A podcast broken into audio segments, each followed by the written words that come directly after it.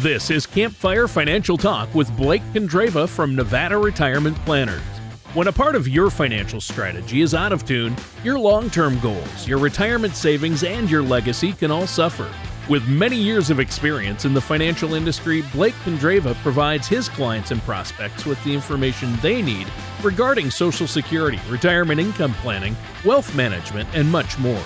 Listen in as we address your financial concerns and provide helpful strategies to put you on the path to achieving your retirement goals. And now, here is Campfire Financial Talk with Blake Condreva. Hello and welcome back to Campfire Financial Talk. My name is Blake Condreva from Nevada Retirement Planners. If you'd like more information about what you hear during our show today, give us a call at 775 674 2222 or visit us online at nvretirementplanners.com. And while at my website, click on the radio page to check out past shows and to subscribe to our program on Apple Podcasts or Spotify. Please don't hesitate to reach out to us with questions or to set up face to face or virtual meetings. Now, it seems recently that I've had a few questions about this, so that's why we're going to be covering this on today's show. Social Security and survivor benefits. Now, even though Social Security was initially conceived as a source of essentially retirement income for American workers, the program has broadened to provide financial protection for families. In 1939, four years after the program's birth, President Franklin Roosevelt signed legislation that provided benefits to widows and minor children. Through the years, survivor benefits have become gender neutral to cover both widows and widowers, as well as divorced spouses.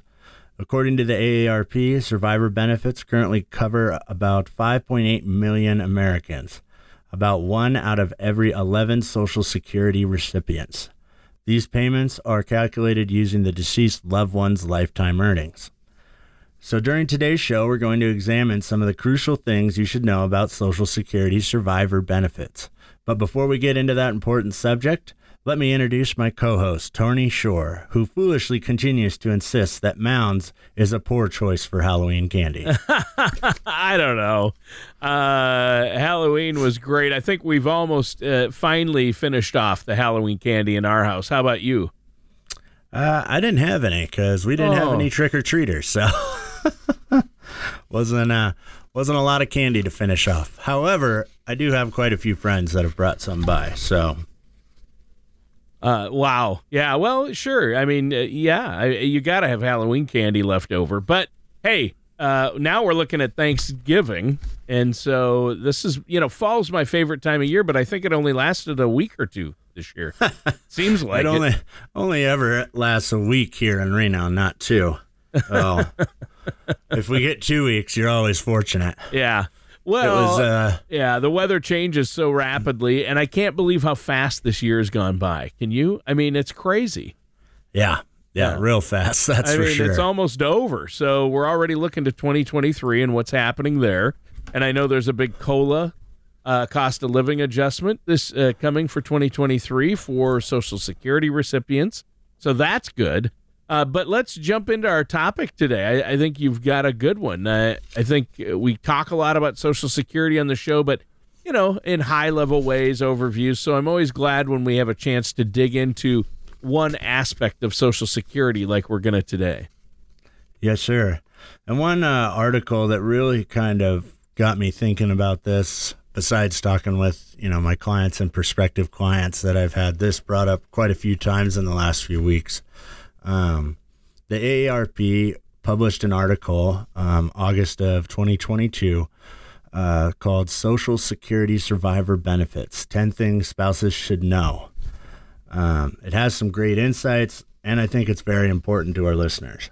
So, first, this article notes that in many, but not all cases, you're eligible to receive survivor benefits starting at age 60 but there are some circumstances in which you can begin taking survivor benefits before age 60. Uh, for instance, if you're age 50 or older and disabled, um, or if you're caring for the child of a deceased beneficiary who is younger than 16 or is disabled and accordingly entitled to childhood benefits because of it. Interesting. So, Social Security, even under the best of circumstances, I think can be a bit like walking through a maze. There's so many deadlines, rules, regulations, nuances. So, to me, dealing with these survivor benefits makes it even more important to work with somebody like yourself, a financial services professional. And I know you have um, reports you can run, you input their personal information and give them a social security maximization report that will uh, let them know hey this is the best case scenario for you in your situation right? Correct. You know um, but one thing i really do want to point out that with all the deadlines you know all the rules and regulations and nuances that you were talking about that you know you have to get completed before somebody passes away social security benefits has no deadline to claim them. So mm. just know that, you know, it can be a very, I mean, especially you've been married for years, you know, it's not going to be an easy transition afterwards. I think that's what a lot of these companies seem to misunderstand, which really upsets me. But, yeah. you know, you've been married for years and years. Even if you've only been married for a year and you still lose your loved one, I mean, that's going to take a toll on you that's, it's going to last for a while. So, yeah thankfully, of all the deadlines that have been created for different things, uh, applying for your Social Security survivor benefits is not one of them. So That's good. Just get that out of the way now. Um, and in many cases, you can decide when you want to begin taking them or whether you even want to claim them at all. Essentially, you can do whatever best fits your financial goals and strategies. So, that being said, you should promptly at least report your partner's death to the Social Security Administration. Um, you can do that by calling the Social Security's national hotline at 800 772 1213 to report the death. Again, that number is 800 772 1213. You may also report the death in person or by calling your local Social Security office if you prefer.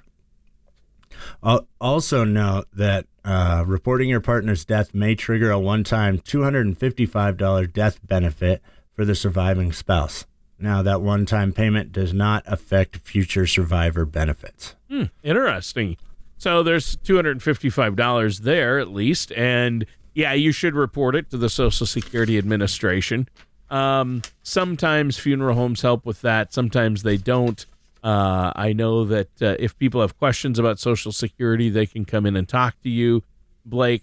But I, I have a question: Does the deceased person, if your spouse passes, uh, does the deceased spouse already have to have been taking Social Security or claiming Social Security in order for the surviving spouse to receive survivor benefits?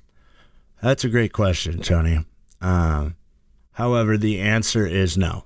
It does not matter if your oh, uh, former spouse was collecting them or not.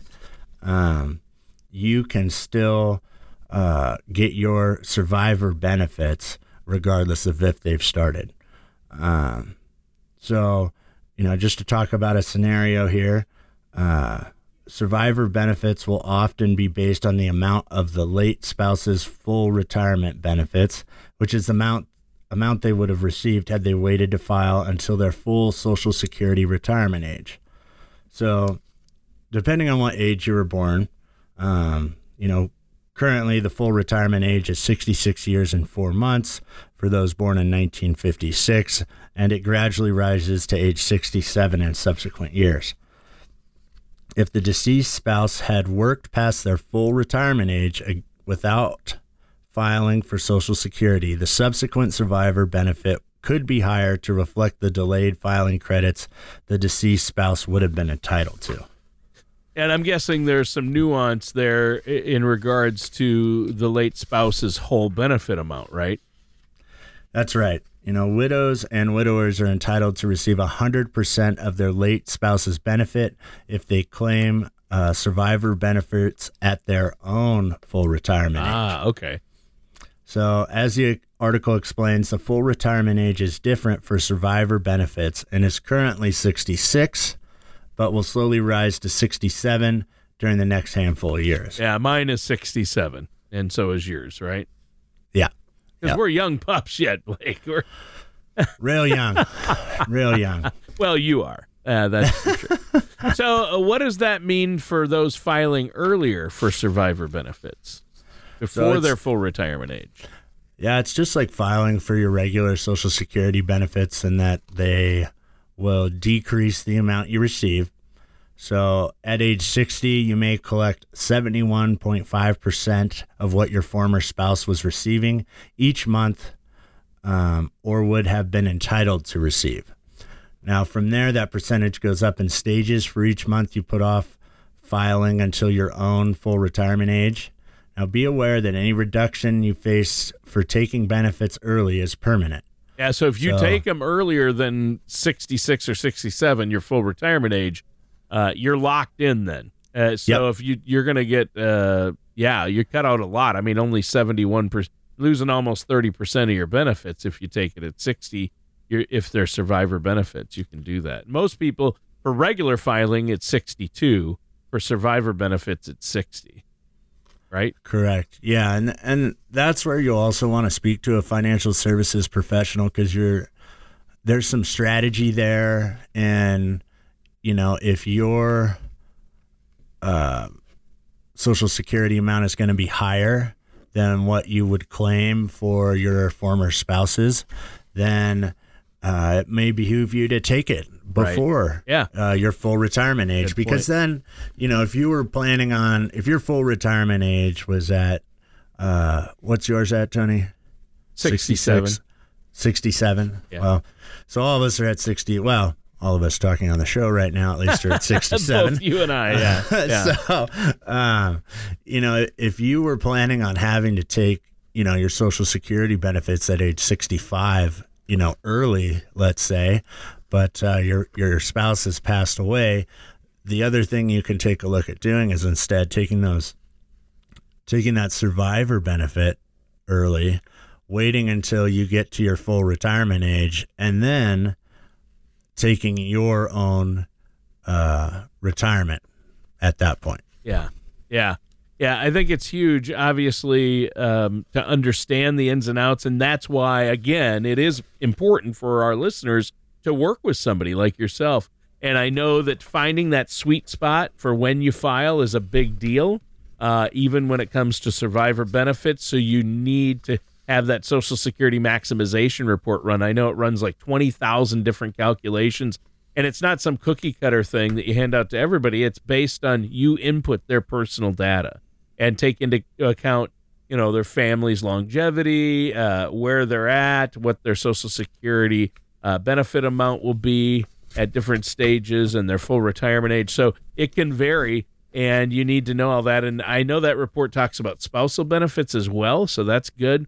Now, uh, let's keep this rolling. I think this has been a great discussion so far.